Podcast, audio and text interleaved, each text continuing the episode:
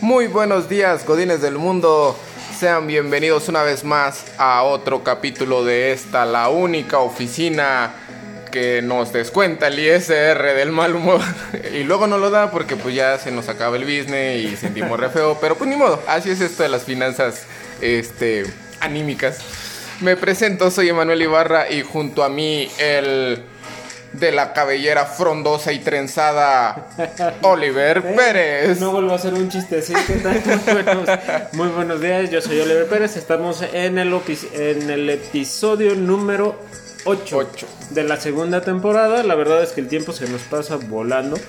Ah, ya muy pronto estaremos diciendo, ya llegó el fin de temporada y eso es todo, eso es todo, eso es todo. Pero ah, de momento eh, hoy no contamos con el fantabuloso Kevinardo. Ah, decidió... ¿Cómo, ¿Cómo podremos decirlo? Pues No, no participar, así de sencillo, decidió huir. no, pero según esto venía para acá, quién sabe. Pero viene de rodillas. Bueno, también ya, es que ya lo explicamos, cortas, ¿no? O ya lo explicamos, es le... no, digo, decidió huir porque seguramente no tenía el tema preparado, como es costumbre. Uno que se prepara con varias semanas de anticipación, porque por supuesto tenemos este programa planeado desde hace varios meses. Y, Emanuel, a ver, platícanos. ¿Qué ¿De les platico, jóvenes ilustres? Eh, pues nada, aquí después de estarnos poniendo de acuerdo con un sinfín de temas, ya saben que, que hay demasiadas cosas para hablar y luego a veces que queremos abarcar mucho, a la mera hora no agarramos nada, pues decidimos subirnos al tren del mame acerca de estas cuestiones nórdicas y euroapenses, este... Ya ven que en los episodios pasados truji- trujimos, Sí. bueno, trujo este muchacho algunas recomendaciones allá de, de lo que fue Alemania y Rusia y Transilvania y cosas por el estilo. Y hoy, y hoy no es la excepción, también traemos un par de cosas interesantes que tienen que ver con la parte ah, norte de Europa. Me parece bien. Y ah, muy seguramente, creo yo, si no me fallan las clases de geografía de cuarto de primaria, ah, también un poquito de Asia. Eh, algo hay de ello, algo hay de ello, porque sí la, cultura nórdica sí tuvo como que una expansión bastante grande, eh, a, a pesar de que La verdad es que no estoy tan seguro, pero pues lo vamos descubriendo conforme vamos avanzando en el capítulo. Entonces, plantearnos el tema, Manuel. Pues principalmente enfocarnos en esta justa situación geográfica de realmente de dónde vienen los vikingos, la gente del norte, qué es, cuál era realmente su extensión territorial en aquellos entonces. Híjole, eso sí va a estar como bien Te agarré, digo que la madre, no me aparecen maps. no, bueno, originalmente los vikingos eran de de Noruega. De Suecia, Suecia, de Noruega, y Dinamarca. y Dinamarca, que eran las tres regiones que estaban más fuertes. Que bueno, o sea, esta, a estos tres países se les conoce como los países escandinavos, entonces justamente pues es de, de la región escandinava. Eh, lo dijo yo. Este, justamente vienen de ahí eh, toda esta cultura de eh, pues vaya, eran personas que eran casi, yo, yo diría que casi nómadas y eran guerreros y eran conquistadores en realidad. O sea, bueno, no tanto No como conquistadores, porque un- no se iban estableciendo, Exacto. simplemente iban como Al menos no en los inicios. de forma, de forma nova- nómada, pero iban tratando de, de obtener recursos para poder continuar el viaje.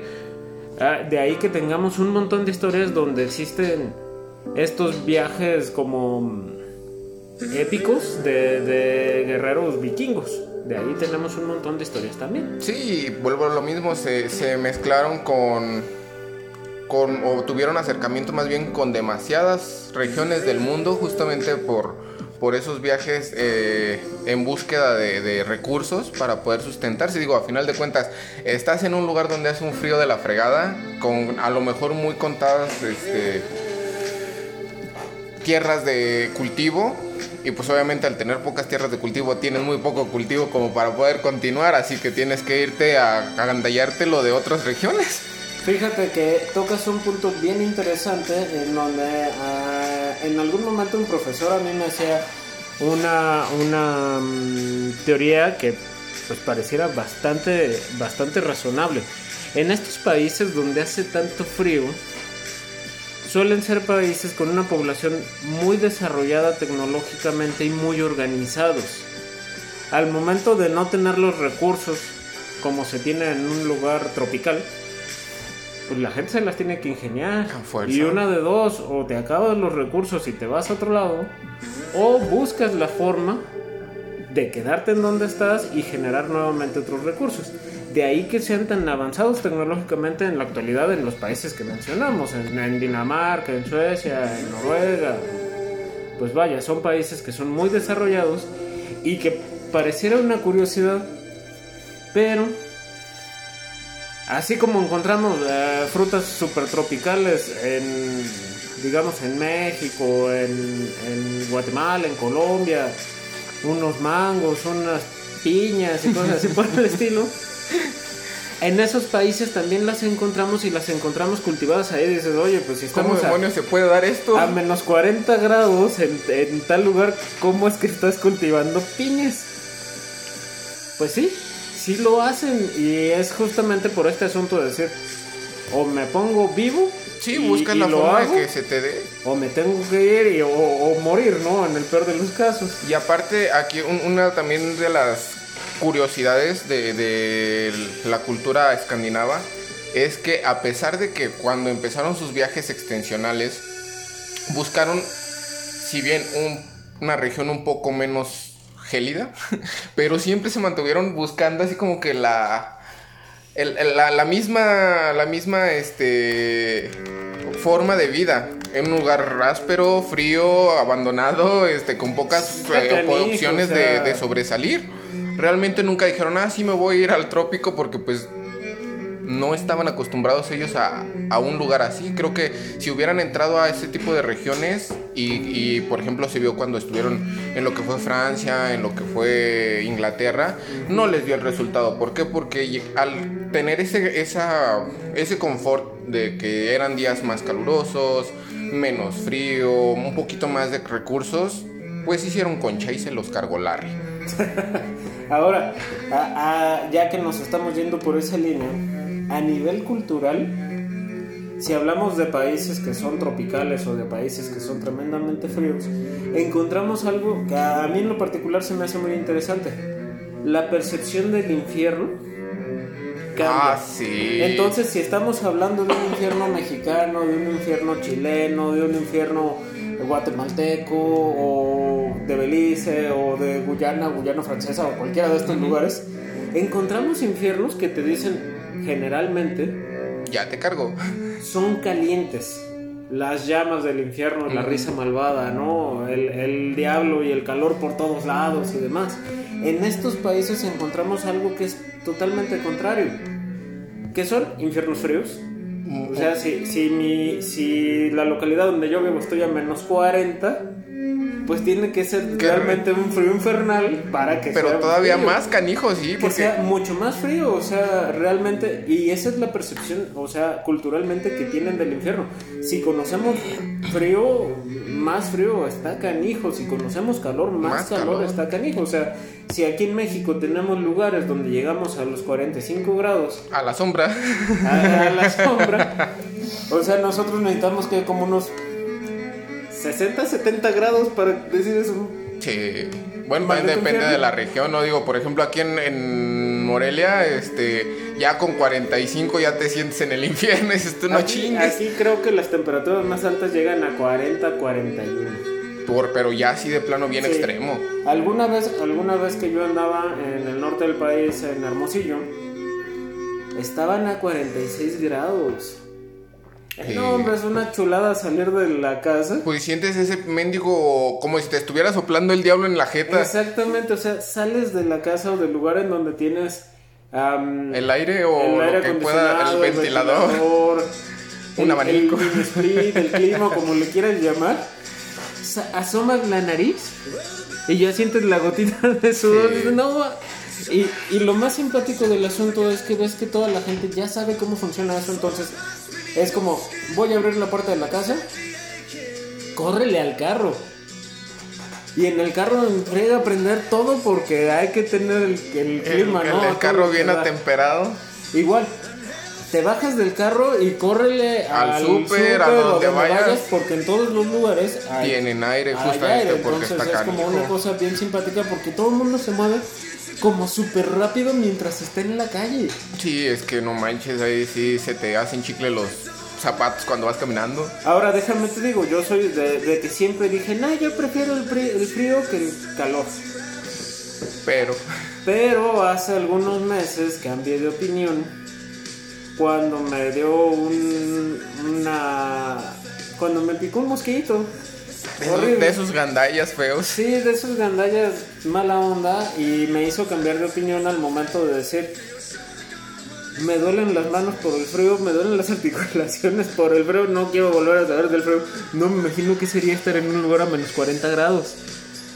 La verdad es que yo diría, me voy de aquí, no quiero buscar la forma de sobrevivir aquí porque creo que no vale la pena sobrevivir aquí. No, es que volvemos a esa situación de eran generaciones y generaciones de gente estando en ese tipo de lugares. Ya te acostumbras desde morrillo, ¿no? Ya sabes que la tienes pelada y o te la comes o se la das de comer a los demás, ¿no? No sé de qué me estás hablando, pero... Este, no, pues de, de las situaciones as- adversas que tienes que enfrentar desde, desde la niñez, digo, ya estás acostumbrado, no es lo mismo a que, por ejemplo, nosotros fuéramos de vacaciones a Noruega o a Dinamarca o a aquellos lugares bien Unos fríos, días, ¿no? un par de días Sí, que nos vamos a estar muriendo. Yo que soy bien pues, mendigo friolento y a pesar de que me gusta el frío, allá voy a estar así como Lenny Kravitz con todo y la cobija. Fíjate que yo no sé ahorita en este momento si a mí me gustaría ir en invierno No, no manches. allá. No, o sea, no, yo no. te digo, le agarré una aberración Horrible al frío. sí, o sea, mala. Antes decía, no hay bronca, aguanto más, o sea, te vas cobijando y ya estuvo, ¿no? Ahorita sí digo, no, qué necesidad. Sí, ¿Para qué le ando jugando al vivo, eh? no, no, no. No, es, es igual que la gente que, que, por ejemplo, los, los noruegos así que se vienen para este lado del, del charco y sienten morirse por el calorcito. O sea, a pesar de que también eh, en, en esos lugares cuando es eh, primavera, verano, está un poquito más calientito, pero de todos modos sigue conservando su, su tilde fresquezón. Sí, pero no, no, no, no, el frío, el frío para mí ya no, ya no estoy para esos trotes, ya. Ya, ya no quiero nada. No, no, no. Ahora, déjame te platico. A ver, dígame. Me voy a ir directamente a una de Y- las y sin escalas. A una de las recomendaciones este de esta de esta semana de las cosas que traigo así como eh, está- Bien random. No, fíjate que no está tan random, salvo que estoy un poquito fuera de temporada, porque debí de haberla recomendado en diciembre. Y es una película... Ahora traigo una comedia, fíjate. Se llama Navidad en casa. De. Es una serie escandinava. eh, Es una serie escandinava que encontramos en Netflix. Que, eh, pues, si bien había traído cosas que eran suspenso, que eran terror, que eran. Acción. Sí, pero, que, digo, acción escandinava y suspenso escandinavo y terror escandinavo y cosas así. Porque la verdad es que sí soy, rusa. sí soy fanático de- del suspenso y del terror en general. Me resulta también bastante extravagante, si se puede decir de esa manera, ver que la comedia cambia de un lugar a otro. Ah, sí. No soy fanático de la comedia mexicana, Ah, ni del cine mexicano contemporáneo en general. Pero de repente dos que tres cosas en cuanto a comedia mexicana que es... Me la viento. Lo, lo compro porque es cotidianidad, ¿no? Ver la cotidianidad o ver lo que causa gracia en otros lugares es como... ¿What? Eh, pues es que no estás contextualizado. Exactamente, entonces es una cosa bastante, bastante simpática, es una serie bien ágil, es una serie como muy entretenida, se llama Navidad en casa. No voy a decir mucho más de qué se trata porque el mismo el mismo título lo dice, ¿no? Sin embargo, lo que sí puedo decir es que está situada de aquel lado del mundo y es bastante diferente de lo que nosotros solemos hacer. En Navidad. En nuestras casas, exactamente. Entonces, sí vale la pena hasta el momento en el que tal vez dices, ay, como que no termino de entenderlo, como que no entiendo cuál es la gracia de este asunto, porque realmente hay cosas donde dices, ¿qué? No entiendo qué está pasando. Y otra de las cosas, pareciera que es un tema muy familiar. No lo es. Para mayores de 13 años. Ok. Digo, yo tengo apenas 22. Y hay cosas que no entiendo. y hay cosas que no pues entiendo. entonces, yo. entonces yo con mis 22 años hay cosas que no entiendo. Una persona de 13 años de pues, entrada hay... Mucho menos. No, aunque déjame decirte que luego ya andan bien despiertos los No, déjame, déjame te digo otra cosa. También tiene un par de escenas fuertes. Fuertes de, en diferentes sentidos, o sea, tanto sexualmente como... Como violencia y cosas así por el estilo. Entonces eso también nos habla un montón de qué puede resultar gracioso aquí, qué puede resultar gracioso allá. Entonces la neta es que está, está interesante de ver. Estaría bastante cool que nos escribieran después y nos dijeran, sí, en algún momento hicimos caso a una recomendación. Eh, esperemos que suceda y que la, y que la vea, ¿no? Por otro lado,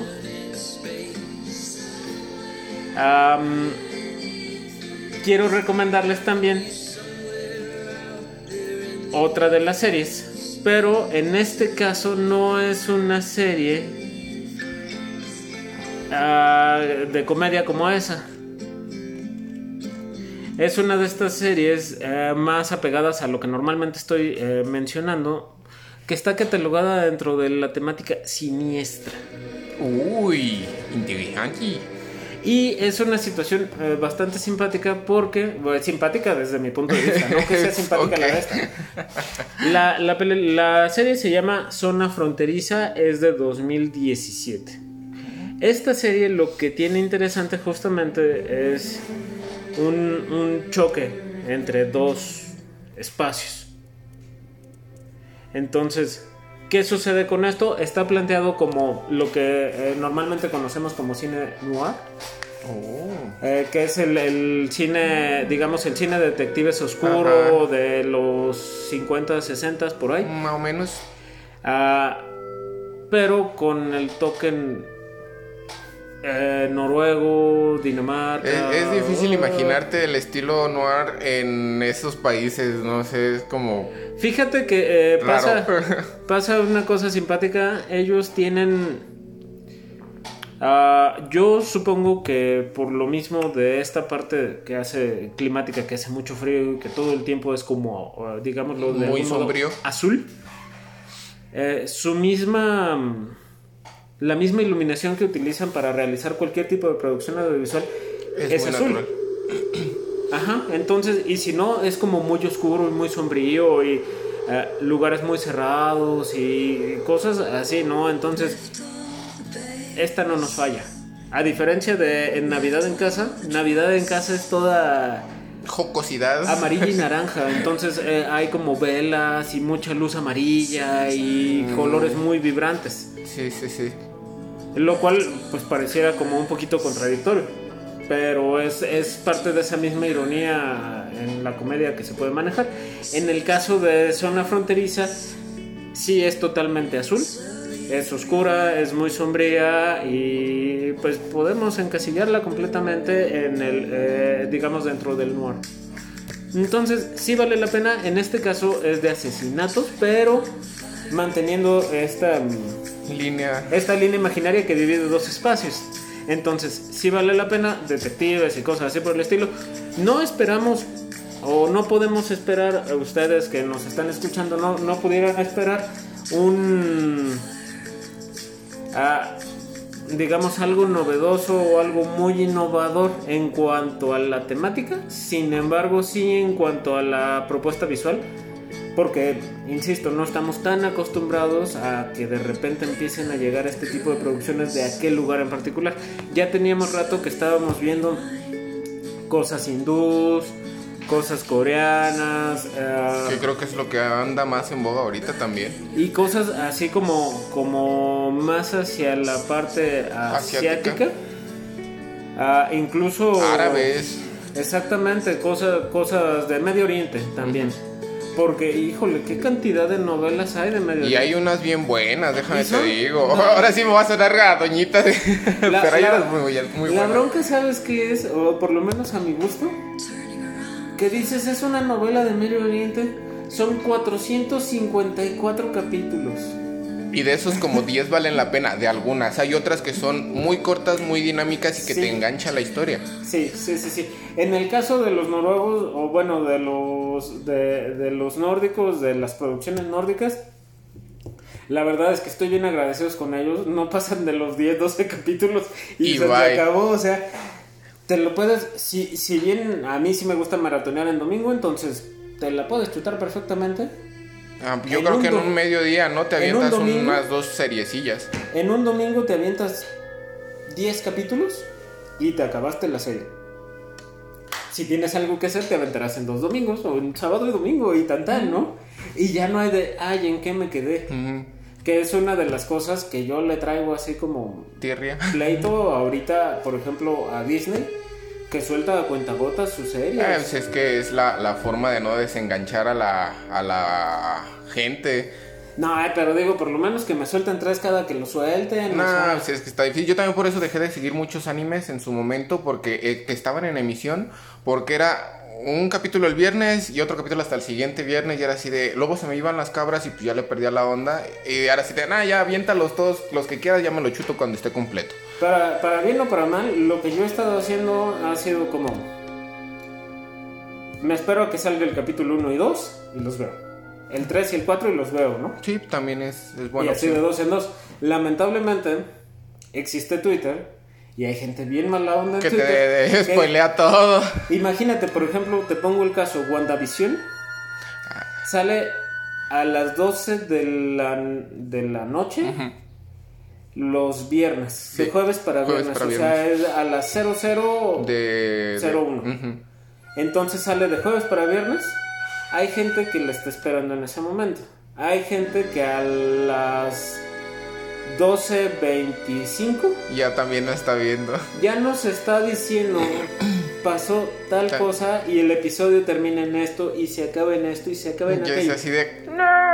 Y una, una de las cosas que yo tengo como habitualmente es revisar las tendencias y revisar qué hay.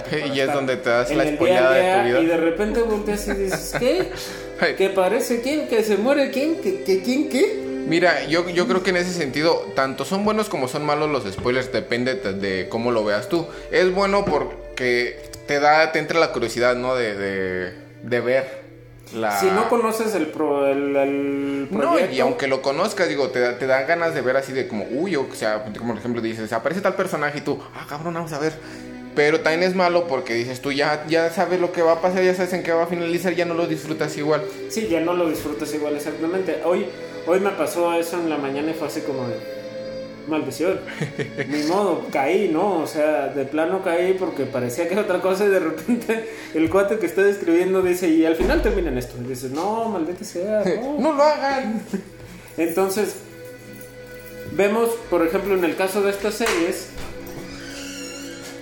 que sí, efectivamente, eh, te la sueltan de golpe porque no son producciones que estemos llevando en el día a día y que no son producciones A que lo que ya estemos, estaba...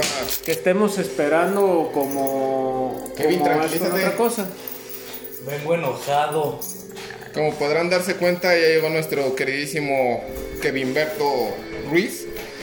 eh, aquí aventando todo por la vida. Tarde, pero no me extraña. ¿Es posible que hagan una fila tan temprano en sus vidas? Sí. Sí, Pero de esas filas kilométricas. Sí. Para Ah. conseguir. Fuiste, fuiste a la institución de salud pública. Sí, para conseguir eh, medicamentos esenciales. Entonces. ah, es una chinga, ¿eh? Sí. Y la desmañanada. Sobre todo. Yo eso, pensé ¿no? que- ¿Y tú que vives pues hasta en casa del Averno? Sí. Bueno, yo también, ¿verdad? Pero. No, y pensé, les mandé mensaje temprano porque me dijeron, ya, eres libre. Pero Pero no, no, eras tan contaba libre. con la filita de, de, del- de la De la farmacia. de los aguinaldos, entonces qué chinga, vatos. Ah, y luego Morelia está vuelto loco, ¿eh? ¿Ahora qué pasó? ¿Por qué pasó? Pues me imagino que se ha de juntar el tráfico de acá de las de la salida a las Américas, mil cumbres que están arreglando. Oh, ya sí. Sí, ya. Y luego allá para mi casa también un trafical y no, no, no, no, no, no, no. Es una cosa de locos.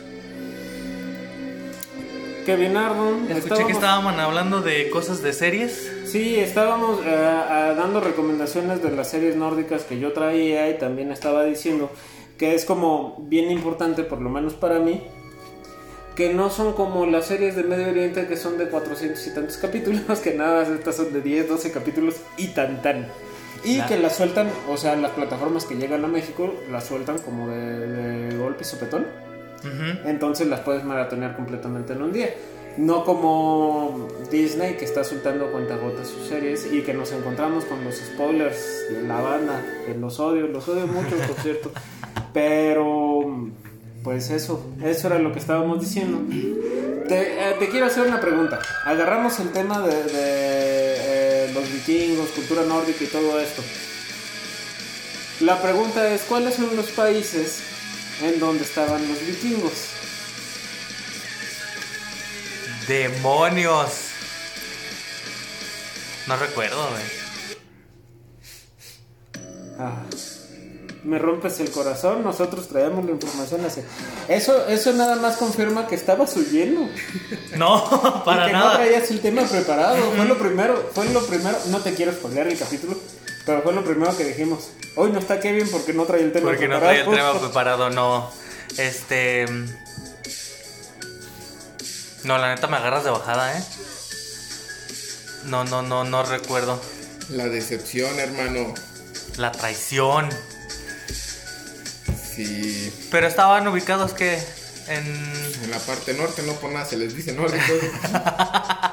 Pero en la parte norte de qué? Ahorita donde diga Canadá, güey, Eh, En la Eran parte de norte de, Norteamérica. En la parte norte eran monterreyanos. No, eran, eran monterreyenos. Monterreyetos. Este, curiosamente, déjame decirte que, que lo que fue, pues, obviamente, Alaska, Canadá, eh, la ¿Tenía parte norte de, de América. No tenía vikingos, pero sí fueron parte de. Fueron lugares que visitaron en sus viajes de, de, placeres, no de negocios. Y de hecho, no sé si llegaron a ver una película que se llama Pathfinder, que de hecho es una de mis recomendaciones. Tiene ya unos añitos que salió, pero nos narra justamente eh, las vivencias que tiene que pasar un joven vikingo que es abandonado eh, accidentalmente o de alguna forma este, intencional en tierras eh, norteamericanas y pues es criado ah, por una tribu de, de nativos americanos en donde debe de ganarse un lugar porque pues no es miembro nacido en esa tribu, es un demonio por así decirlo. Y lleva bastante interesante la, la, la trama. Eh, de hecho hay un juego también basado en, en- en esa situación. Y pues justamente eh, ahí nos deja en, en- en entredicho que sí hubo ese acercamiento entre las dos culturas, la cultura escandinava y la cultura nativoamericana, donde si bien no fueron las mejores eh, eh, situaciones que se dieron, pero hubo un cierto intercambio cultural. Hubo una invasión, ¿no? De los vikingos noruegos hacia Francia. Sí, Si no lo estoy regando, ¿no? sí, sí, sí, era lo Que hubo una batalla hace- muy- Hacia Francia, hacia Inglaterra Sí, también. todo Ajá. lo que fueron, este, Me la- la imagino por ahí del acercamiento hacia, hacia Alaska y Canadá. ¿O es No, totalmente fue deliberadamente eh, encaminado hacia ese. Lo, lo que pasa es que justamente era lo que estábamos hablando. Eran tan hijos de su Repin Floyd que tenían una- un conocimiento bien canijo eh, en cuanto a dónde estaban ubicadas las cosas. No eran. Sin tener el, min- el más mínimo, la más mínima idea de dónde estaban, pero sí tenían como esta esa- buena... Esa, esa, ¿Cómo se le puede decir? Yo lo llamaría conocimiento. Ese sí, conocimiento, es que estaba buscando una palabra más rebuscada, pero ese conocimiento tal cual. Y, y, y la, la, la época en que fueron estos viajes de conquista hacia lo que fue Inglaterra, Escocia, este, Dinamarca, que de hecho fue el primer lugar que, donde se asentaron fuera de Escandinavia. Eh, fue con toda la maldita intención de hacerse de, de, los territorios. Pero sí hay que ser conscientes que fue muchísimo después de, de todos estos viajes de, de, búsqueda de recursos. Aquí una cosa, por ejemplo, la, la serie de vikingos, que muy buena visualmente, muy padre. Es como chida. bien rara porque está como muy... Es lenta. No, no, no, no, no, está, está como muy rara la historia en realidad. Es que, eh, por ejemplo, yo lo, a lo que ¿Por qué? veo... Como que no me cuadran algunas cosas. O sea... eh, históricamente es, conjunta toda la, la historia de los vikingos ah. en un muy breve lapso de tiempo en la, en la serie. Y sí, te... es una cosa extraña. Pasa, pasa mucho con las series que tratan de ser históricamente uh, correctas. No, que tratan como de reflejar un, alguna cultura, alguna cosa así por el estilo.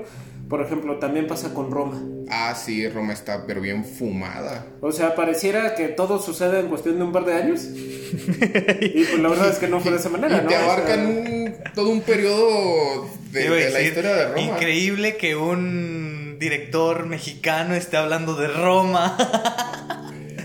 Con el comentario este de de Galileo Montijo, ¿recuerdas? No, no, no, no, no hablamos de la película Roma de Cuarón, hablamos ah, de, no. la serie Roma, de la serie Roma, que se supone que es como, uh, entre comillas, histórica. Así como hablamos de la serie Vikingos, que también trata de ser como o, histórica. O la serie, esta no sé si la han visto, la de... Ay, se me fue el nombre. Tun, tun, tun, este... La latina, este, no, Britannia. Ah, sí. Britannia también está hablando bien de series marihuana. que se basan en culturas. Equinox, ¿han visto Equinox? Ah, ya lo tocamos. Ya la, lo, la recomendó, de hecho, Ah, hace ok, dos, ya, dos ya. podcasts. No, se me, se me Se vino a la mente ahorita. Sí, y por ejemplo, eh, ahí volvemos a esa situación de que no, a, a pesar de que no es una serie completamente eh, nórdica, nos refleja la, la, creencia, la cultura, la vivencia de, de, esa cultura. Pero volvemos a lo mismo, ya es algo a lo que estamos acostumbrados, sí. es algo que hemos visto en el, obviamente en el, reflejado en El Señor de los Anillos de Tolkien, que nos adapta perfectamente y de una forma muy distinta la leyenda de la saga de los Nibelungos, donde nos presenta a un Alberic retratado en el Smough, en el Smigol. Eh, déjame, déjame te digo que si la gente que nos está escuchando pudiera ver la cara de Kevin en este momento, él no sabe de qué estás hablando. Ah, es que, es que mira, eh, déjame te digo. Eh, múngulos, Tolkien, colúngulos y, y, mungus. Tolkien era un fan grandísimo de la cultura nórdica. Uh -huh. Y cuando él decide hacer una saga muy grande para ser recordado a futuro, como todos los escritores lo hacemos en algún momento, se inspira demasiado en lo que es la... Hay una edad épica de, de Escandinavia que se llama la leyenda del, del anillo de los nivelungos. Eso se escucha bien raro. Güey. Donde justamente hay un anillo o un tesoro dentro de un anillo. No te metes con los nivelungos, continúa. Que eh, le da a su portador eh, ciertos poderes mágicos. Creo que nada más vi un pedacito de ese, desaparece, ¿no? Cuando se pone el anillo. Pero ese es el del Señor de los Anillos, güey. Es que son iguales, ¿no? Eh, no, o sea, a mí o se me sí, hacen... pero no, difiere mucho. ¿Por qué? Porque el, el, anillo de los nivelungos, a pesar de que es una parte de, de casi toda la mitología nórdica, abarca muchas, muchas cosas, lo que es la leyenda de Siegfried, lo que es este, justamente esta cuestión de las valquirias, uh, el dragón Fafnir, todo ese rollo. Agarra muchas cosas o abarca muchas, muchas cositas. Sí, tienes a Kevin Enfreda anotando en su libreta amarilla todas esas sí, cosas. los voy a ver, güey. Y en el anillo de los, en el Señor de los Anillos, Tolkien lo hace muchísimo más dinámico, utilizando pocos personajes, ¿Y pero. junta a todos? Pero Básicamente sí. Los junta todo. todos. Eh, y a pesar de que no los, no los maneja todos en El Señor de los Anillos, por ejemplo, en las obras eh, que serían la precuela, que es El Hobbit, la trilogía del Hobbit, al menos hablando en películas y en libros, nos cuenta justamente esas partes que él intencionalmente deja fuera de la historia de los anillos del Señor de los Anillos que están dentro de la, saga del Anillo de los Nibelungos, lo que sería eh, Fafnir lo convierte en el Smaug que nosotros conocemos. Sí, pero aquí obviamente ya no es Alberic eh, quien se transforma en, en dragón para custodiar el, el tesoro, sino es tal cual un dragón pero, o sea, ya, ya son cosas a las que estamos acostumbrados. Sí, que de repente dices, ah, sí, mira, eso se parece al Señor de los Anillos y no falta quien voltee y te des un cachetadón y te diga, no es cierto. Estás pendejo. Lo del Señor de los Anillos se parece a esto. Ajá, pero realmente yo soy súper fan. Ahorita de- se me vino a la mente, por ejemplo, lo de Narnia, cuando se convierte el primo de estos chavitos en un Muchas- dragón muchas de para sagas- custodiar y se me ajá. Muchas de estas sagas Están como que son ¿no? como muy, muy comerciales o muy taquilleras en su momento, ah, están basadas en este tipo de cosas. La verdad es que considero yo que está bastante complicado desarrollar sagas de esa, nivel. de esa magnitud Para hilar todo y para llevar la cronología. sin tener referencias de, de historias Alguna cultura sí, de en culturas general. así entonces de leyendas y de mitos o sea está muy canijo que todo se desarrolle de la mente de un solo cuate no entonces hay que tener un Fue lo que le pasó a, a Game of Thrones, ¿no? Que ya se... En querer meter tanta historia como que se desvió mucho ya no al no, no no no o sea no tanto como no tanto como que se haya desviado iba bien y el escritor va bien el escritor todavía no termina su Su saga. Su saga. El escritor todavía no acaba. Pero a nivel de producción tenían que cumplir con ciertos tiempos. Entonces llegó un momento en el que, escritor, ¿cómo vas? Híjole, pues la neta es que te la debo, ¿no? Ah, pues entonces yo tengo acá otros 40 vatos que me pueden escribir los guiones y que pueden darle fin a esto. Y ahí tenemos que empieza así el, el dibujo super realista y termina siendo un, un dibujo de niño de de niño. 3 años.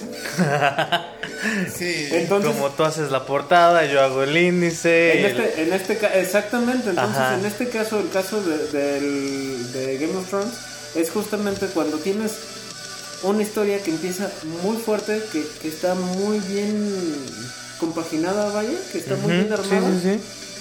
Y como al momento de trasladarlo de, de las letras a la imagen, se nos acabaron las letras, pero tenemos que continuar la imagen. Y pues que se siendo, te viene. termina siendo una cosa muy extraña, con una historia bien disparatada y como con un montón de cabos bien sueltos. Al grado de que, por ejemplo, HBO hace algunos meses dijo, vamos a repetir o vamos a sacar un final alternativo en donde realmente demos un final. Porque ese final estuvo muy feo, o sea, fue como un... ¿Quién se quedó sentimos con mucho. ¿Quién se quedó al final con el trono? Este. Rob. Ajá. El No, Rob no, cieguito, este, Brandon. el, Ajá, el, el niño... el cieguito, el lisiado. Ajá, el lisiado. Ah, Maldito ok. lisiado, Maldito ¿verdad? lisiado. Sí, él se queda... él se Yo queda me quedé como en la tercera temporada y Eh, No. Vela, o sea, te está chida. Es dinámica, es visualmente padre y todo. No, si ya leíste los libros, sabes que no va a ser nada que ver con, con lo que es donde termina, ¿no? La, la serie. Pero está chida, digo, sí, es, es buena y me gusta también justamente toda esa mitología nórdica que le imprimen en el sentido de... de llegan los gigantes de hielo, Sí. llega en estos tipos que también son como de hielo, los caminantes blancos. los caminantes blancos. Eh, todo ese sentido de la muerte, de la trascendencia, la, la, mm, cultura social de unión, pero al mismo tiempo de que cada quien es sumamente independiente, ¿no? Eh, Es que, o sea, así debe ser. Sí, o sea, digo, le respondes a un Jarl, por ejemplo, en este caso de, de- de los escandinavos, que era su regente, su preciso, su gober, pero cada pueblito, cada región Tiene tenía su su propio, jefe de familia. Si lo trasladamos a cualquier cosa, así se manejan las repúblicas. Sí, pero por ejemplo, lo que es justamente de, de centro a sur del país, bueno, del, del planeta, ese tipo de usos y costumbres es muy cambiante. Sí. Porque, por ejemplo, lo que es Inglaterra dice, aquí yo soy la monarquía y me la Pérez Prado. Aquí yo controlo todo lo que hay y No me vale que tú tengas. Chabela. ¿Eh? No te metes con Chabela. No, o sea, mis respetos para Chabelita. Es- Oye, fíjate qué curioso, ¿no? Chabela, Chabelo, los dos han vivido inmensamente. Es un déjà vu. Esto ya yo ya lo había vivido. Pero es padre. Yo creo que esa fue una de las cosas también que ha hecho prosperar tanto a. Bueno, que hizo prosperar en su momento la cultura escandinava. Ya cuando quisieron adoptar todo lo que fueron las costumbres de, de Europa septentrional, se puede decir, ya fue donde valieron gorro porque se hicieron, vuelvo a lo mismo, hicieron un chingo de concha y se los cargó Larry. Es que así le pasa a, a- a los que llegan a un lugar que es más cómodo. O sea, si vienes de un lugar donde todo está del muy feo, Kevin, ¿tú aguantarías el frío de allá? 40 menos. Mm, no. Sí me gusta el frío, pero no, 40 es una chinga. Tendría que pelearme con un oso para quitarle la piel. Sería ver Es muy a... probable que gane el Es oso. muy probable que gane el a, oso. a, a Ghibli, Pero a que- Ghibli peleando ahí con el hacha. Lo que no saben es que voy a utilizar la armadura, la armadura de Homero, güey. La armadura. La armadura. ¿Te acuerdas de la armadura de Homero? Sí, con, con los puppets al aire. Sí, sí, sí. Ya hablaron de los múltiples dioses que tenían. No, no habíamos ¿Los eh, tocado eso. A ver, arráncate tu ronco pecho. Pues. ¿Cuál es el que más recuerdan? Pues obviamente los más famosos, pues, que es Thor, Loki, este... Odín. Odín. Ela, Freya, ah, Tyr. Era como esta onda. Igual que acá, ¿no? Que Es no- que si- si te vas a, to- a todas las, las culturas eh, de Pero sí había uno como mu- más representativo, ¿no? Entre Eh, los nórdicos, que era, creo que Odín. Odín, que era llamado el padre de todos, y ¿De antes todos? de Odín, no me acuerdo, era Vala, Val, algo así, no me acuerdo, que era el papá de, de Odín. Pero realmente ya en el contexto histórico, casi la gran mayoría de los escandinavos hacen referencia a Odín como el mero, mero, mero chingón, Que, que era el padre de, de casi todos los dioses. Curiosamente no sé cómo y pero bueno. Y, Ah, una cosa extraña. y bien sí, curioso no, porque es que la fíjate que, que la cultura cosmogónica de los, de los escandinavos te manejaban sí a las diosas, pero eran como justamente las asistentes, el apoyo, el soporte El de los apoyo. Ahí es, dioses. ahí es donde te explicas cómo es que este cuatro era el padre de todos. Ajá, ajá, sí, sí, sí, así ¡Eh, pillín! Pero es que sí tenían como una cultura en ese aspecto muy... Todos contra todos, ¿no? Mm, algo O sea, así. llego y marco mi territorio aquí con una dama y luego llega el otro y no, yo soy más. Sí, aparte, fí- fíjate, eso es una de las, de las concordancias con todas Con las una creencias. dama, güey. No mames. de que los dioses más fregones eran bien promiscuos. Y, y justamente ahí lo hacen tan humanos a los dioses que pues obviamente lo, lo relacionan con la forma de comportarse de muchos hombres. No es mi caso, ¿verdad? Y espero que no sea el de ustedes. ¿Cómo, ¿Cómo se llamaba este vidente? Este... ¿De vikingos? Va a salir con una mamá, Walter Mercado. Walter Mercado. No, ya, que Dios tenga en su santa gloria, Walter Mercado. ¿Ya se murió? Ya, Walter Mercado ya fue, güey. Ya caducó. Hay un documental en Netflix de Walter Mercado. Ok, no lo veré. Digo... ¿Lo viste? Pero por supuesto que sí. Hay que estar en todo. ¿En serio viste? No, ma. Hay que estar en todo. ¿Y qué tal? Sí vale la pena, ¿eh? Fue, muy icónico ese vato en los noventas, Sí, ¿eh? vale- Fue sí de, vale los, la- de el, los- el documental sí vale la pena. ¿Y el de Selena qué tal? ¿Cuál documental? ¿Hay un documental de Selena? Claro, por su pollo. ¿Y lo viste? Obvio. obvio. Claro que tenía que ver la del Estaba chico del esperando la apartamento serie con todo el 512. afán del mundo y el outfit así pegadito. Terciopelo morado. Claro. Es nada de Pompi, pero muy enterciopelado. No, el este vidente de, de vikingos, el que Ah, le... no, Floki. No, el otro. No, este así. Que le chupabas, le pasabas la lengua por la mano Sí, y ya sí, te decía... Flocky el pato. Flo- Floki en pato. Sí. Ese tipo. Pero las maneras de llegar a los a sus dioses estaban como que muy psicodélicas no y unas era como besar un chupar un sapo y que te diera Entonces estabas todo drogado. que te sí, de hecho se comían unas como honguitos es que realmente casi en todas las religiones eh, Y ha habido presencias Ahora, de ahora entiendes a. Mario, ¿verdad? Sí. Pero ese vato se iba a los extremos. Ese se aventaba unos buenos champiñones. Eh, por ahí va. Y si lo trasladamos a cualquier parte del mundo, vamos a encontrar esa misma, Exactamente lo mismo. esa misma situación en donde para acceder a un plano diferente hay que Meterse unos algo. churrazos bien. Pero debes de estar consciente sabrosos. que te los quieres de- y de que Es que por eso, por eso en aquellas entonces y aún aquí, por ejemplo, aquí en México, hay gente que desde que es pequeño se le cultiva, Se, se- se le educa para eso. se sí. le educa para ser un, un chamán, un, un sacerdote, una sacerdotisa, un, un guía espiritual y que al momento de meterse esas madres que, por ejemplo, aquí en México lo que es el peyote, lo que son los hongos, están súper canijos. porque No, hay una que está más canija y que se puso muy de moda. ¿La ayahuasca? La ayahuasca. Que es un viaje acá muy psicodélico, pero tiene que ser con chamán y con Sí, gente que realmente. Es ese, ese mismo, eh, debe de haber un guía Pues que el, te... el marque. peyote no está tranqui, ¿eh? Sí, no, no, no, no, es- pero yo no sé cuál estará más cañona, la neta, si la ayahuasca o el, el peyote. Y yo me imagino que depende del trip que traigas. Es que justamente de- reacciona, de- son drogas sí. que reaccionan mucho a tu estado anímico. Y que conforme lo que tú traigas es lo mismo que te van a sacar y es el viaje que te van a dar. O sea, podemos estar nosotros en, en la misma sesión Y cada quien tener su Y propio cada quien, cada sí, quien sí, va a sí, tener un pedo Y cada quien se diferente. diferente. Te Y es lo tengo- mismo que pasa en, en- en todas las religiones que utilizan ese tipo de cosas. Por ejemplo, los, los nórdicos. pues, aquí hay una situación en el sentido de que los nórdicos tenían unos dioses bastante humanos, bastante acercados a, a su pueblo. Y que, por ejemplo, el Thor que nos presentan, tanto en Marvel como en todas las series habidas y por haber, No es el toro correcto. no es el Thor correcto, porque Thor era un ególatra, un vanidoso, un yo las puedo, Ah, Ahí un como todas que lo mías. quieren poner así un poquito de golatra porque sí tiene la, la facha el vato y a ciertos comentarios, Y- pero no tan remarcado. Y realmente, por ejemplo, Loki, en todas las, las series que, que nos lo retratan, es el malo, malo, malo.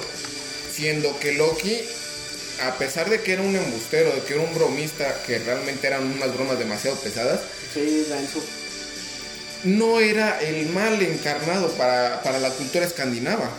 Sí era una parte del mal, pero no era el mal tal cual. Y a final de cuentas, dentro de su propia malicia, beneficiaba demasiado a los dioses y a la cultura escandinava, a la gente.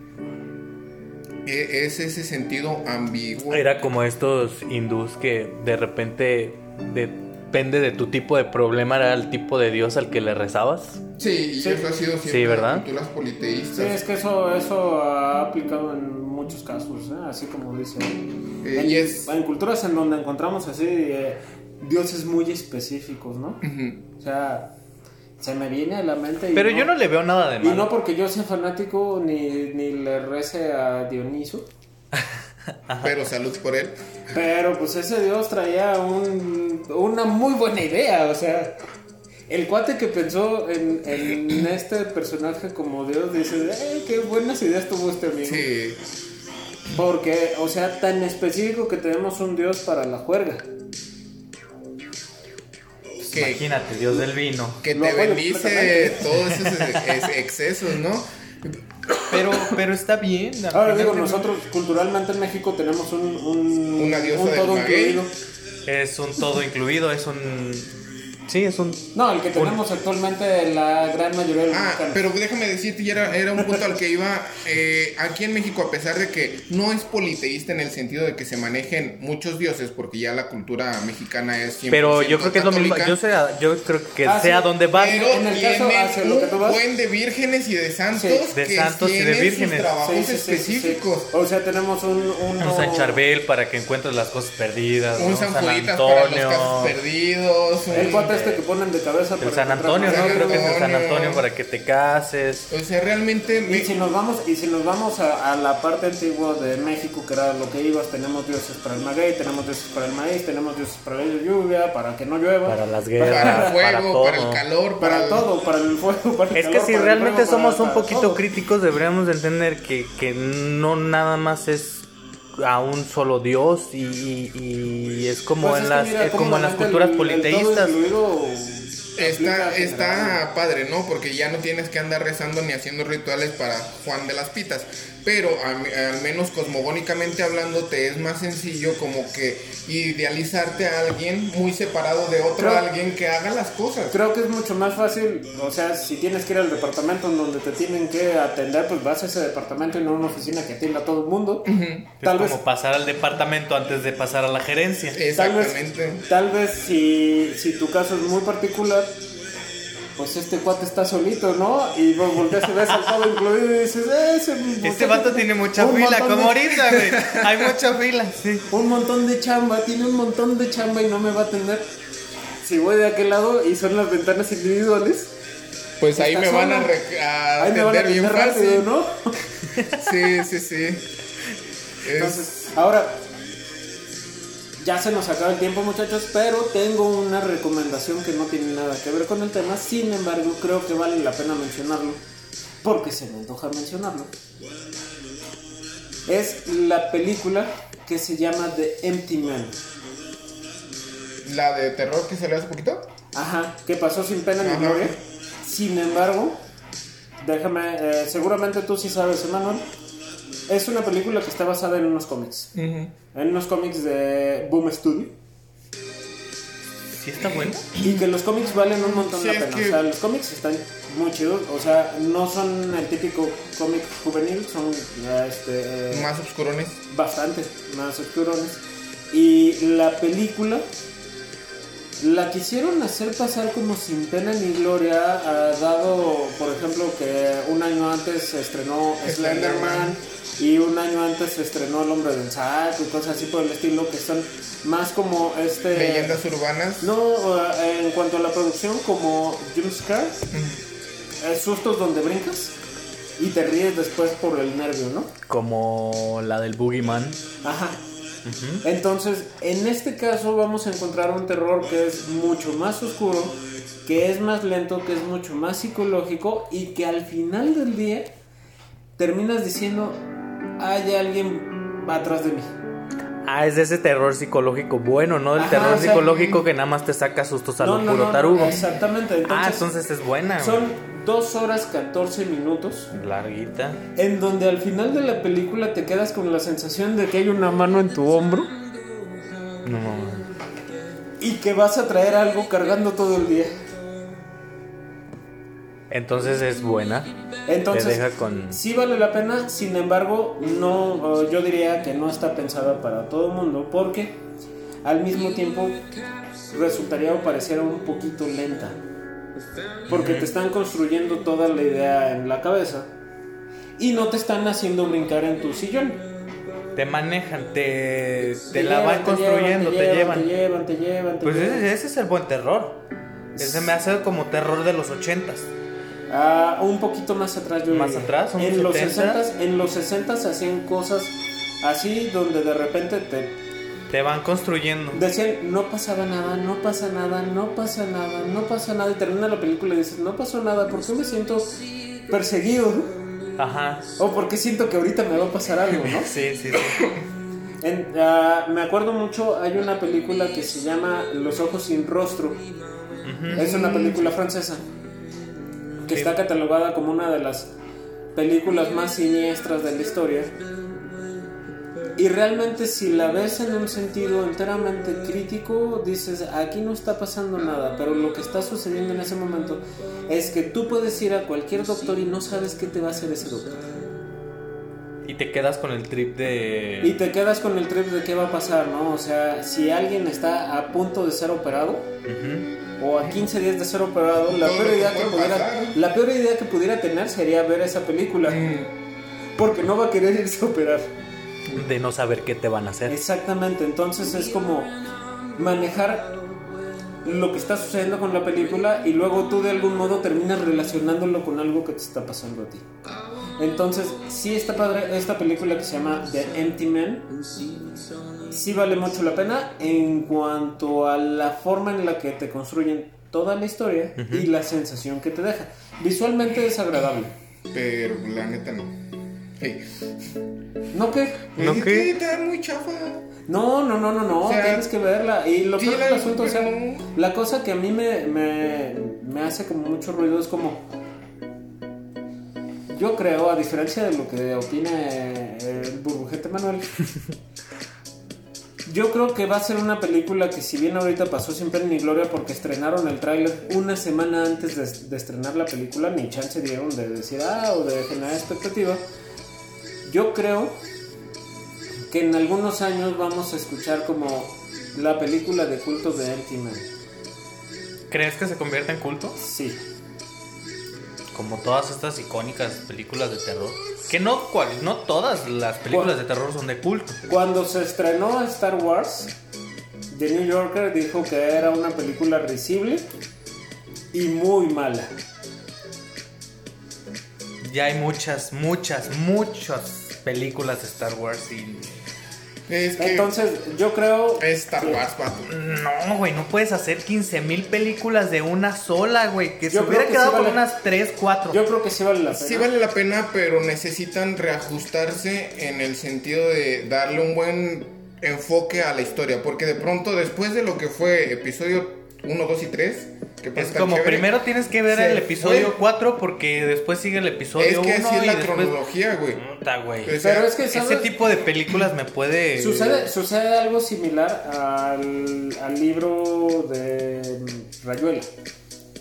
que te tienes que estar brincando Este libro de- de Rayuela tiene. son. Es la misma historia contada de dos formas diferentes.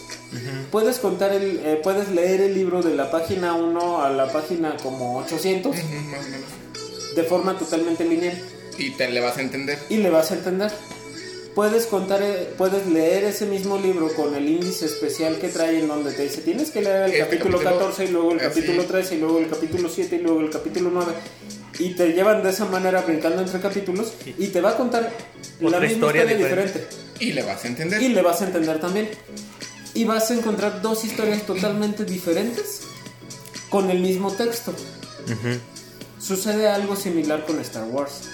Pudieras ver de forma cronológica Como fueron saliendo. como fueron saliendo las películas, la del 77, la del 79, la del 80, ta, ta, ta, ta, ta, ta, ta, incluyendo las series de televisión, las caricaturas y todo eso. O sea, puedes verlas en el orden que salieron y le vas a entender. Ajá.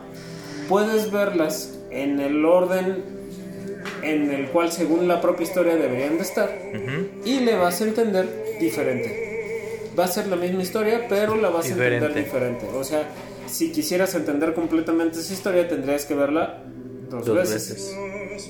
Lo cual está canijo y dudo que alguien haga. No está canijo. Sin embargo, sí vale la pena. O sea, sí, es una cosa interesante. Regresando al Empty Man, sí vale la pena. Yo la recomiendo. Yo sí la voy a ver. Es buena. está- ¿Netflix? Prime. la No, es que no sé si está.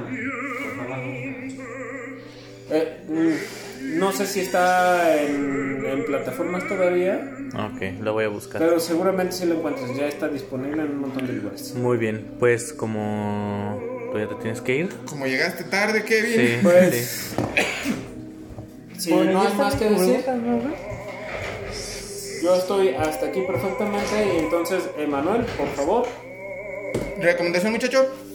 Eh, Antes de que se no, dé el cierre. no, no tengo Ven recomendación. cómo no venía preparado. Bueno, yo No, tengo sí una, una recomendación. Es un cómic que se llama Hellblar. Eh, nos narra la historia de cómo está basado en la época de los vikingos. Está muy padre, muy dinámico. Los hermanos Sierra tienen un talentazo para hacer este tipo de cosas. No es conocido, pero lo pueden encontrar en internet. Búsquenlo y pues, pídanlo. No está tan carito el, el asunto. Y les llegará a su casita. Van a disfrutar de una muy buena historia. No les digo más. Y como estamos con el tiempo encima, me despido. Soy Emanuel Ibarra y esperamos próximamente el vikinguesco capítulo de la Oficina de Asuntos sin importancia. Ya no nos despidió, ¿viste? Me- Ya me- no nos yo- yo- No, ya, no hay que hablar. adiós, eh, Yo soy Heriberto Manuel. López, ya nos No, vemos. ya Bye bye. de Bueno, pues, venas, eh, chale. Nos vemos, hasta luego. Los Hay que dejamos con darle esta, su propio espacio. con ¿no? esta bonita melodía.